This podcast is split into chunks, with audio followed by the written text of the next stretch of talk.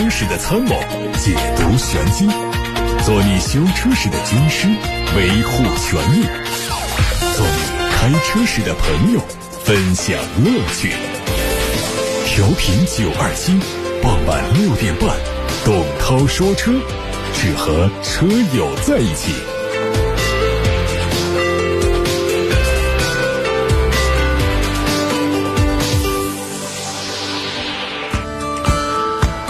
沃尔沃汽车伴你平安出行，感谢沃尔沃对本栏目的大力支持。我是董涛，欢迎各位来听董涛说车。大家可以通过蜻蜓、喜马拉雅等平台同步收听网络直播。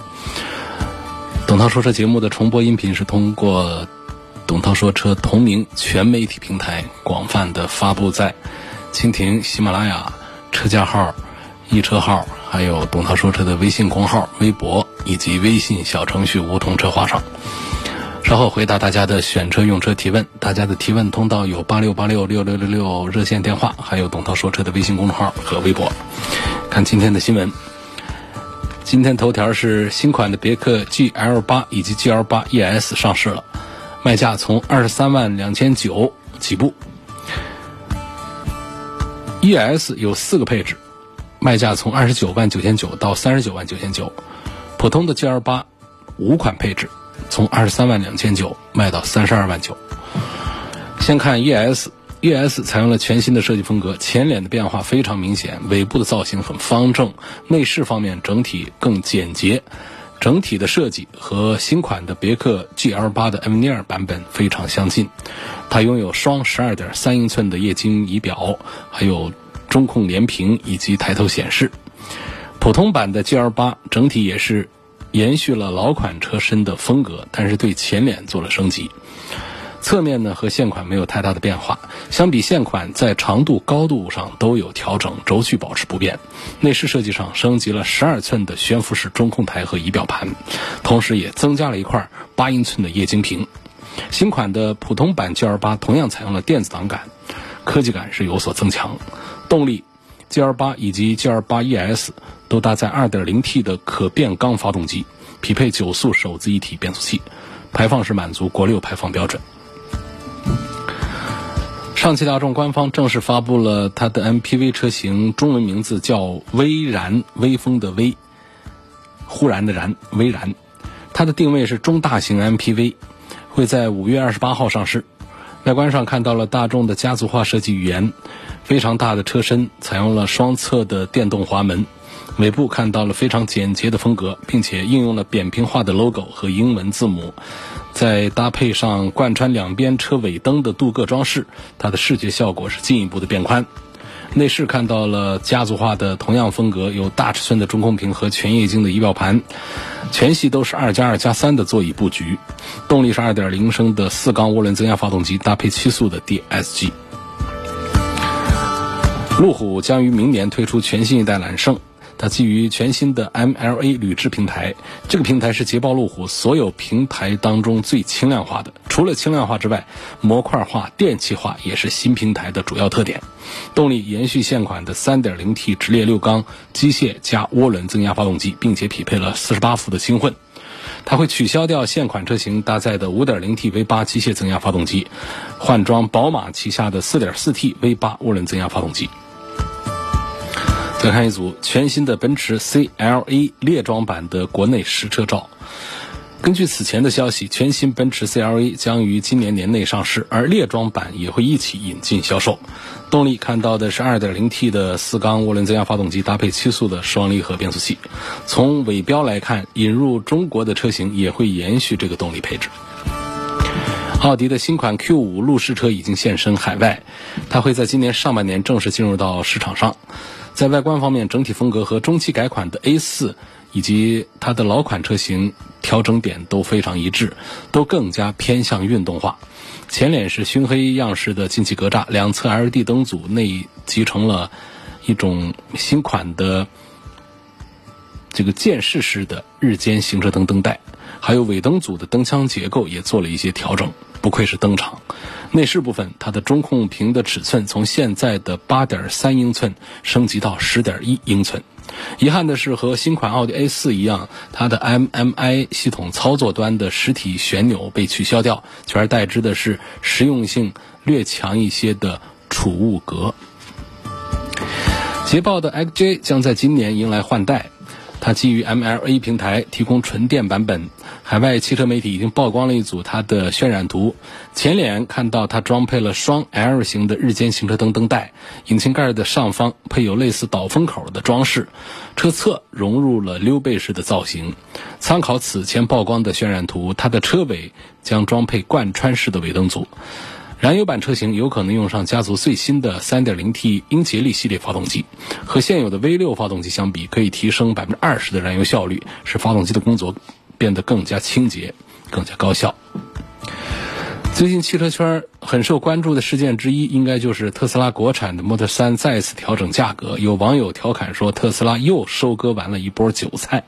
这次调价事件过后，特斯拉的第二款国产车型 Model Y 也会备受关注。特斯拉公司的对外事务副总裁陶林日前表示，国产 Model Y 预计明年上市，国产后价格可能压到四十万元以内。以特斯拉的调价频率，Model Y 上市之后可能会接着割韭菜。据了解，进口版的 Model Y 的尺寸是长四米七五，不包括后视镜的话，车宽是一米九二一。结合 Model 三国产版和进口版尺寸保持一致来看，国产的 Model Y 尺寸也会和进口版一样。受到新冠疫情影响，特斯拉目前仅中国上海工厂能够正常运营。陶林透露说，特斯拉上海工厂一期目前达到了每周三千辆的产能，之后还有可能达到四千辆。特斯拉正在加快提升零部件的国产化率。另外，特斯拉和宁德时代在电池业务方面已经展开了合作，国产的 Model Y 将会采用宁德时代的电池，这样会使得它的售价有可能进一步下探。还要看一看一组。丰田的全新卡罗拉的照片，它已经在日本和很多海外国家上市开售。国内市场方面，它会在今年下半年正式销售。外观上换装了非常运动化的碳黑的网状格栅，两侧的灯组造型也是狭长的形状，车尾是单边双出的排气，下方同样选用了碳黑的网状护板。动力是 1.2T 的涡轮增压以及1.8升的自然吸气混合动力引擎。再看广汽本田的国产版的全新飞度，国产版的全新飞度基本版外观较海外版有很大的改变，前格栅、下保险杠都做了相应的优化，而且车长有四米一零九，超过了海外版。另外，全新飞度还有双色车身的运动版，非常适合年轻用户选择。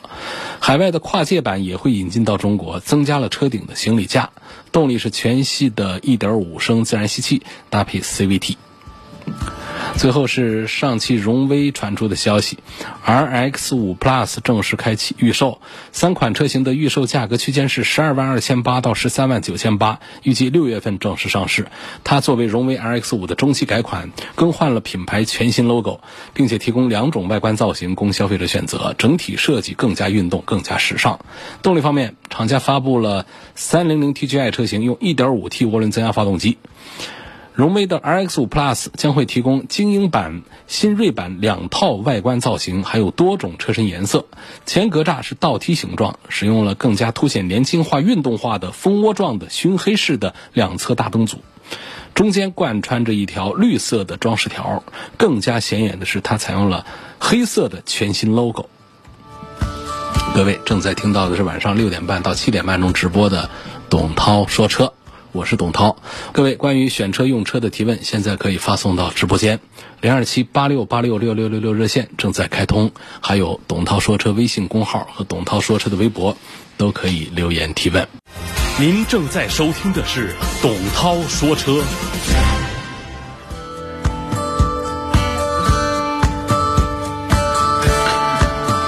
先看来自八六八六六六六六的话题，徐先生要维权。他是标致四零八的车主，他说，二零一六年十月一号买的标致四零八一点二 T，去年六月份因为发动机出问题，所以车子被召回，换了皮带之后就出现烧机油的情况，去四 S 店维修，师傅说因为车子要保养了，那么可是保养之后呢，还是反复出现烧机油的情况，并且在质保期之内，我也跟 4S 店反映了这个问题。后来因为疫情的原因呢，一直去不了 4S 店。现在要求对方换发动机，对方说过了质保，出于人道主义，只能帮着维修，不能更换。这位徐先生觉得不合理，想要维权。徐先生这个问题还是比较麻烦的。有两个麻烦点，第一个是时间点上的麻烦。你是一六年十月一号买的车，三年六万公里，先到为准的话，应该是二零一九年的十月一号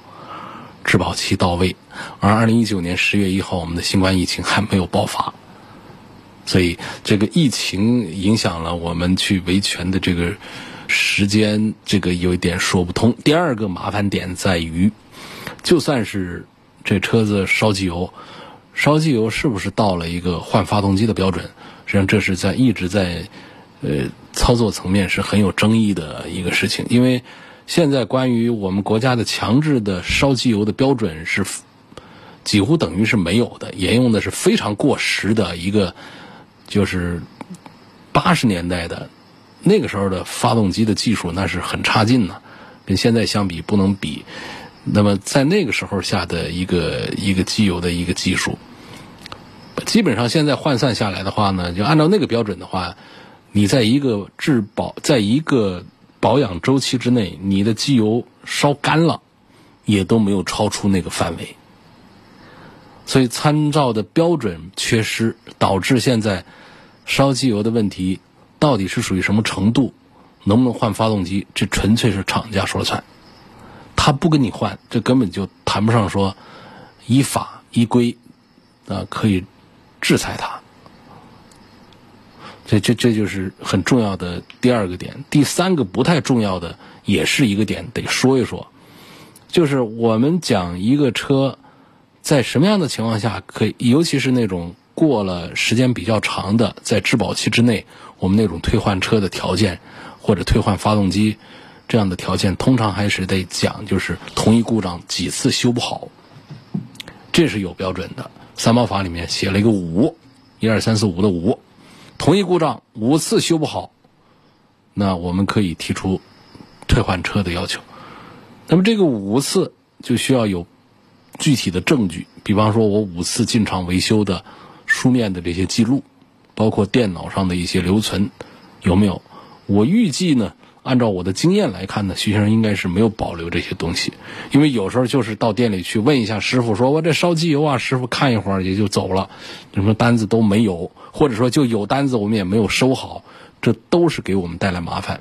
况且我前面讲的那两个主要麻烦挡在前面，这第三个就不叫个麻烦，就不叫个事儿了，因为还轮不到我们到数这个。维修单子的张数，这个动作上来，直接在第一条、第二条的时候，就直接把这事儿给否了。所以我为什么看完徐先生这个留言，我就觉得痛苦，我就觉得徐先生真是，我能理解他这心情啊。我们就是没办法来依法维权的，所以你现在提出换发动机得不到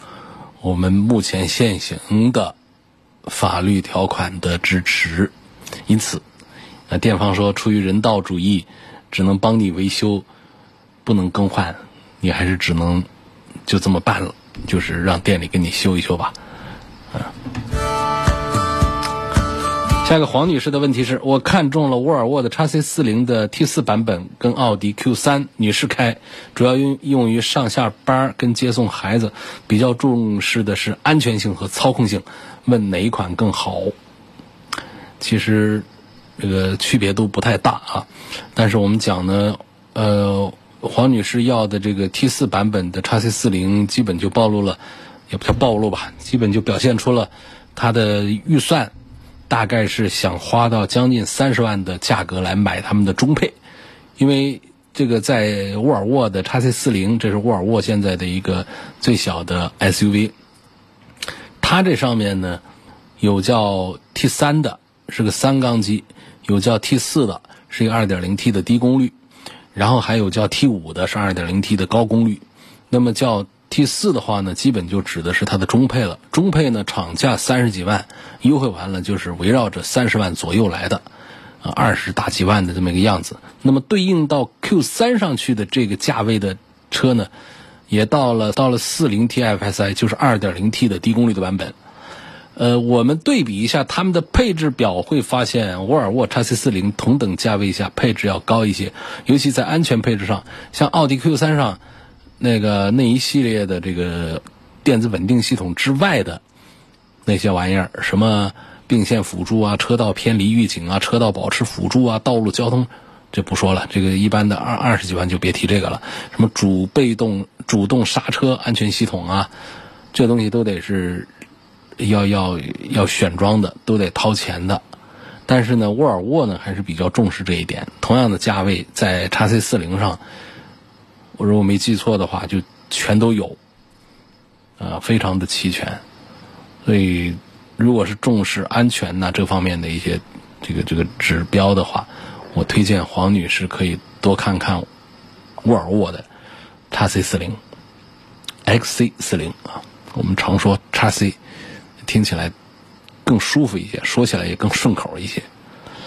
黄女士的话题是：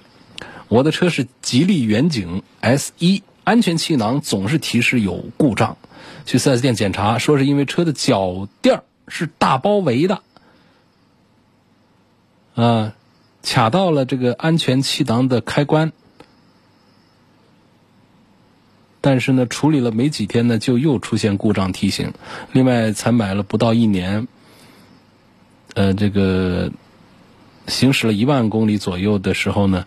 正常行驶在路上就突然故障了。拖车到 4S 店检查，原因是发动机坏了，换了发电机。啊，原因是发电机坏了，换了发电机。请问买车后这么短时间出这些故障，是不是买到了故障车？对啊，买到了故障车。故障车这不是一个具体的一个一个车的一个概念啊，就是说我们买到的车有了故障，那它就是故障车，那并不代表说我们就买到的是一个在厂里就有故障的车，厂里出厂的时候是有过技术检验的，一般来说是没有说把一个明显有故障的车放到市场上来的，通常呢就是常见的就是大家这个到店之后以及提车之后。短期内出现问题，这样的情况，呃，出现这种情况呢，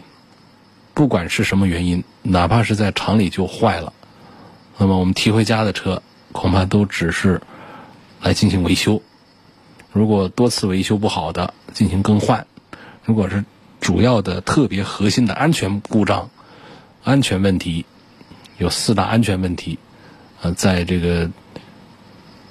六十天三千公里之内的也可以提出退换车，所以基本这像这种情况呢，肯定是第一点呢，就是代表了这一台车的质量不好。那这台车质量不好。第二点呢，就现在也实话实说的，这个我们现在没有办法来判断这个四 S 店有什么明显的侵权的行为。所以黄女士这个车，吉利远景的 S 一。可能就是只能是继续维修了。陈先生说：“我的车是一款手动挡的车，有人给我推销说可以把手动挡改自动挡，改装之后呢，一键切换手自动，不需要换变速箱，加个传感器就可以。请问这种改装靠不靠谱？不靠谱啊！别整那些没用的啊！咱们手动挡就开手动挡，这样的改造这个不是开玩笑的。”呃，我听说过这样的改造，改完之后倒是可以像个自动挡一样开，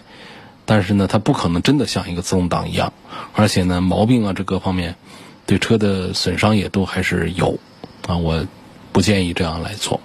手动挡和自动挡它不是一个挡把这儿加个传感器啊，弄个什么东西就可以改变的，它们在原理上、齿轮的个数上、齿轮的长相上，啊，这整个结构上都有很大的区别。手动挡就是手动挡，自动挡就是自动挡，他们俩不可能那么简单的就可以切换好的。蒋先生的问题也是维权，车是奔腾的 B 七零，然后涉及到的是一个好像是一个小的修理厂，一个小的汽车配件经营部。他说，二零一九年十二月，我把车开到这家店进行保养，几天后。修理厂的工作人员给我打电话说，发动机不能启动了，让我把车开到四 S 店去修，维修费用他们出。当时签了一份协议，于是我把车开到 4S 店检查，4S 店出的报告说，因为保养操作不当造成的发动机故障。现在修理厂的老板反悔了，不认这份协议，也不愿意出维修费，让我去法院告他。现在车还在 4S 店没有修，修理厂的老板删除了我的微信，把我的电话也拉黑了，所以我想维权，这就得打官司了。这明显就是他不是一个通过媒体报道、通过这个工商的幺二三幺五能够协调的一个事情。从他的整个操作来看，这就是跟你扯皮来了，啊。所以这个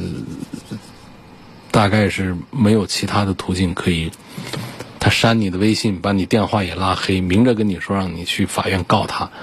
这就是这小老板啊，他什么都不怕，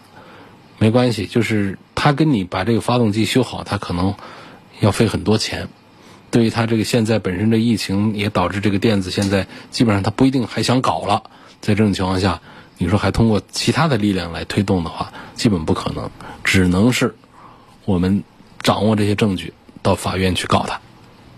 来自八六八六六六六六的下一个话题是王先生提出的，他说我的汽车保险今天到期，我了解到保监局发了一个文件，湖北的车因为疫情影响，车险可以延期七十六天。我问了保险公司，他们口头承认有延期的情况，但是说电脑系统里面不能提交延期的数据。目前系统里呢还是显示的是今天到期。我担心后期如果出险不能理赔，请问我现在是否需要买保险？我觉得现在不需要买，保监局的那个文件是有效的。那么这个电脑系统的修改呢，可能涉及到工程量非常大。毕竟呢，不是每一台车都会出险。出险之后啊，保险公司会依照这个保监局的文件一事一议，一事一办，是可以理赔的。所以现在没必要去买保险，但是注意还是这小心开车啊。袁先生说：“我的车是宝马三系，上个发生了一起交通事故，事故是对方车主掉头导致的，对方全责。但是我的车受损严重，气囊都炸开了，所幸人没有受伤。我下车后发现车的系统在滴滴的响，发出类似呼叫的声音。过了一两分钟呢，我就收到了宝马呼叫中心的电话。”询问车辆是不是发生了事故，人是否安全，是否需要帮忙报警。我礼貌谢绝后就挂断了。之后没过几分钟呢，我接到了七八个宝马 4S 店和一些修理厂的电话，让我过去修车，还承诺给返点。我感受很不好，怀疑是被宝马服务中心泄露了个人信息。请问这种情况是不是宝马泄露了用户信息？那大家评评理呢？那理论上当然是啊，那否则你怎么接到了？七八个四 S 店和一些修理厂电话呢，但是呢，呃，这是理论，它现实当中它有可能会出现一些这样的情况。我觉得就是像这个宝马的呼叫中心呢，倒不至于做这种事儿，我总觉得不至于啊，因为这样挣钱呢，确实对于整个宝马的品牌啊伤害太大，宝马的。整个的像这种国际化的公司，他们在做决策的时候，相对讲还是比较慎重的。我觉得从流程上讲，大概率的事件也有可能是这个某一个店把你的信息卖掉了，就现场的把它发布出去、泄露出去了。因为从宝马的这个呼叫中心的这个流程当中呢，像你这种严重的碰撞呢，系统是会。这个作为一个紧急事件来处理，这个事件当中，首先是跟你取得沟通，征求你的意见，这是一回事儿。但是呢，它的系统会流转运行到把你的这个报警信息给就近的四 S 店，请他们来帮忙援助。但是说我们消费者已经拒绝了，他还派过来，这肯定是有一点不妥当啊。像那种出现严重车祸之后，人员无法应答的。无法应打呼叫中心的电话的呼叫中心，你主动的报警，让警察来，或者说直接通知就近的四 S 店前来援助，我觉得这个都是呃非常好的，应该是感谢的。那么电话接通之后，我们消费者已经是谢绝服务、挂断电话的，结果信息还是给到这个四 S 店去，这个地方是存在呃问题的。那么接着呢，这家店拿到这个信息之后，他怎么做的？啊，这个店是不是相关的人员、个别人员或者是店方的行为？把，这是一门生意啊！你车撞了嘛，那肯定是要修的，这这就是客源呐，要集客呀，所以他赶紧就把这个信息呢，给到了相关的其他一些店，包括修理厂。呃，名义上说的是来为你提供援助服务，实际上就是争夺这一块肥肉，赶紧通知你修车。微博那不是说你接到电话，别人都问说。我还给你返点等等这样的一些说说法，就是，呃，从你反映的这个情况来看，你的信息肯定是泄露了，但是是在哪一个环节上被谁泄露的，这个需要调查，其实是容易查清楚的。袁先生，我会记录下你的这个投诉，我会向宝马总部直接反映这个情况，啊，我们希望听到他们的一个解释的啊，袁先生，这个在最近我们会在节目当中反馈这个事件啊，好，谢谢你。涂先生的话题问到的是两个车对比：奥迪的 Q7 和沃尔沃的 x C90。如果要买 Q7 的话，请问是买四缸的2.0版本，还是买这个六缸的3.0的呢？Q7 现在优惠完了这么便宜，我觉得能买这个 3.0T 的，还是买 3.0T。呃，价格区别不大，实际上呢，动力的区别也不大，但是呢，这是一个规格的问题，因为 Q7 本身是一部很不错的车，我们别。糟蹋了这车，尽量的就还是动力规格上给它上 V 六，啊，放上这个 3.0T，这开起来还是会感觉上舒服一点。2.0T 动力其实也不错了，那性价比也会显得更高，有个上十万的这个差价。但是我总体上还是建议上 V 六。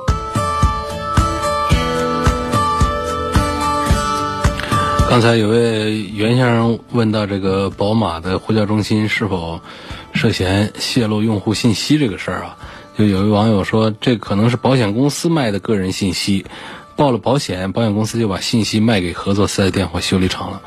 这个这位网友的留言啊，我觉得这个不一定对啊，因为袁先生这个情况，从他反映的流程当中是没有涉及到保险公司的，他只是接到了宝马呼叫中心的电话，宝马是有一个这样的呼叫中心的应急系统的。在这个电话里面，袁先生是拒绝了服务的，所以没有涉及到帮忙报保险，袁先生也没有主动的报保险，所以应该理论上这一次事件不属于保险公司泄露了用户的私密信息。我看中了宝马叉三，家里有产权车位，可以安装充电桩，想问一下，国产的宝马 X 三的插电混动版大概什么时候上市？值不值得等？还是买个燃油版算了？嗯。应该是今年，因为从去年的信息上讲的就是，就是要面试，要面试的，但是因为疫情的原因吧，可能就就就没有，就没有上市呗。应该在今年的某个时候会上市。那么至于是否值得等，嗯。这不好说，这还得等车出来，得看价格来定它的性价比。你光说这个插混是否就比燃油的，呃，各方面好很多？我们脱离价格谈车，其实都是很无聊的一件事情，一定是跟价格相关。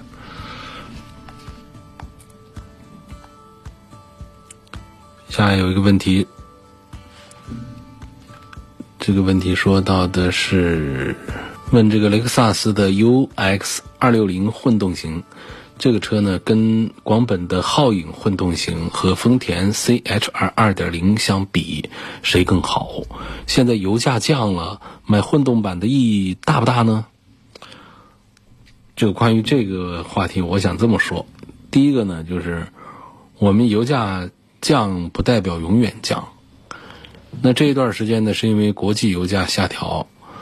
那么。国内油价下降，那么将来如果国际油价又涨起来了，那是不是国内油价也得跟着涨起来？那我们是不是赶紧再把车卖掉再换呢？不，车买了我们就得很长时间自己开，所以你跟不上这个油价变化的这个指数的。第二个呢，就是我们买这个混动版呢，呃，就劝大家别冲着我要省油、省油钱、省油。这个方向去买混动版，更多的呢可以从两点，第一个就是它确实对环保是有贡献。第二个呢，就是这些混动版往往它用的比较小功率的发动机，但是因为电动加进去之后呢，它的驾驶感受这个是王道，它会比同价位的燃油车动力更好，而且低速的时候开起来的感觉要更顺滑，所以是驾驶体验上的一种提升。这个要比我们这个燃油版。这个多费了多少油要更加重要一些。还有一点呢，就是我们就算讲这个混合动力版本，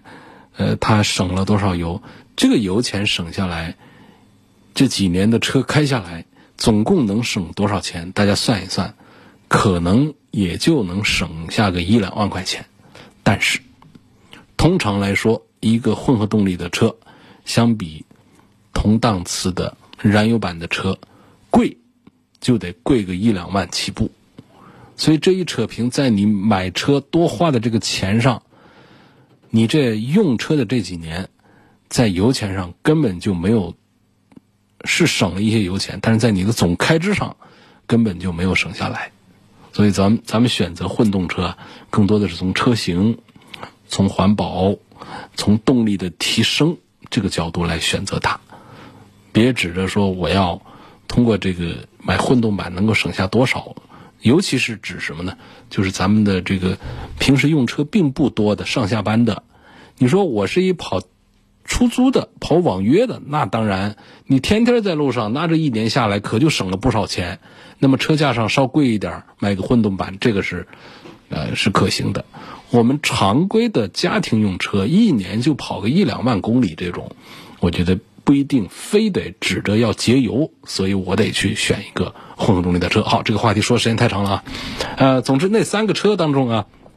注重什么实用性、安全性啊、性能、性价比这些放一块讲，那肯定是这个非豪华品牌的，它会在性价比的表现上要好一些。像这广本的皓影这混动，还有丰田的 CHR 的2.0，这价位上要便宜多了。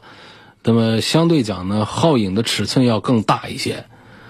呃，我觉得这三个车当中，要论实用性啊、性价比啊，这综合来讲的话呢，我赞成广本的皓影要多一些。因为雷克萨斯的 UX 也好，丰田的 CHR 也好，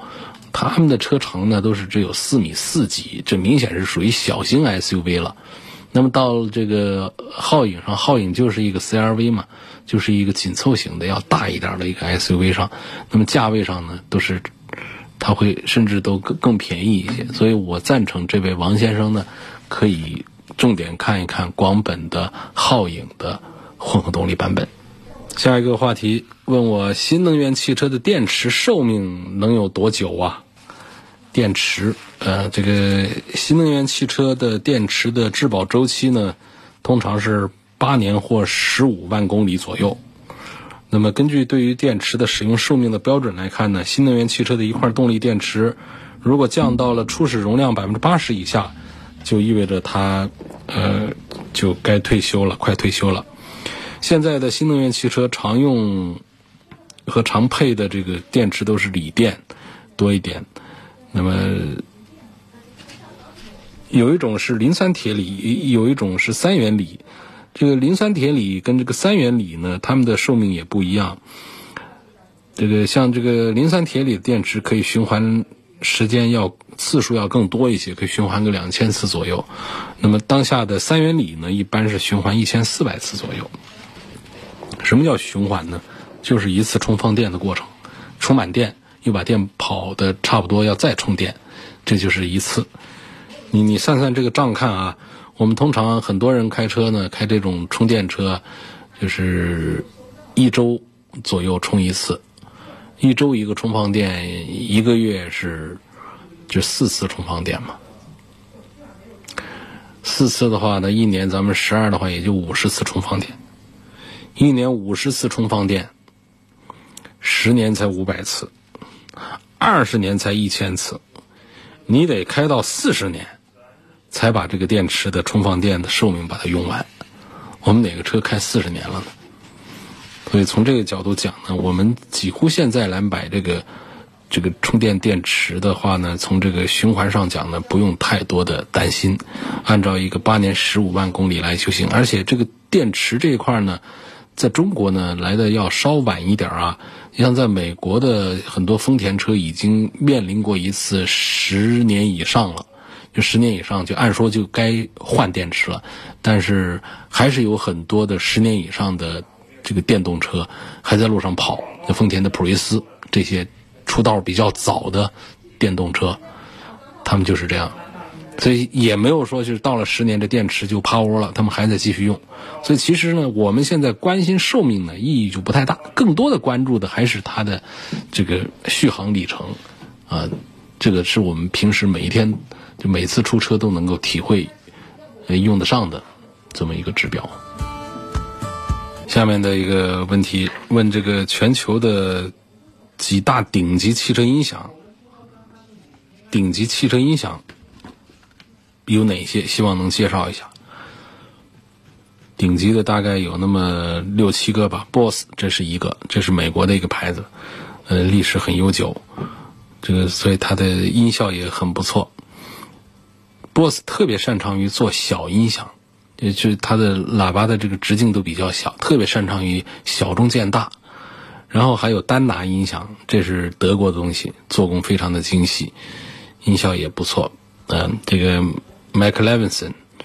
这个品牌可能很多人都不太知道，因为在呃这个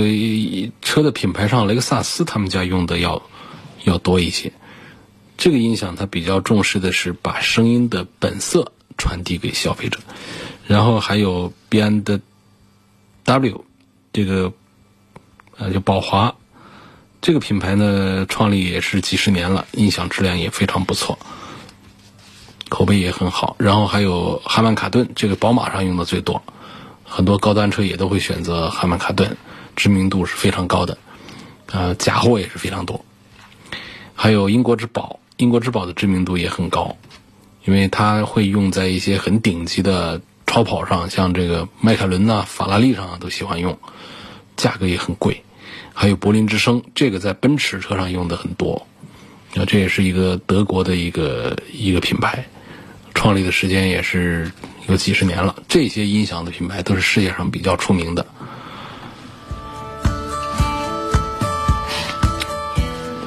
好，今天我们的节目就到这儿结束了，感谢各位收听和参与晚上六点半到七点半钟直播的董涛说车。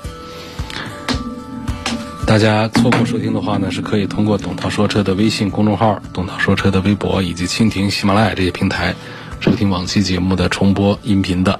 每天晚上的六点半到七点半钟，各位都可以在调频九二七的电波，或者是“董涛说车”的微信公众号里面听到我们节目的播出，以及看到我们相关的选车用车的问答消息。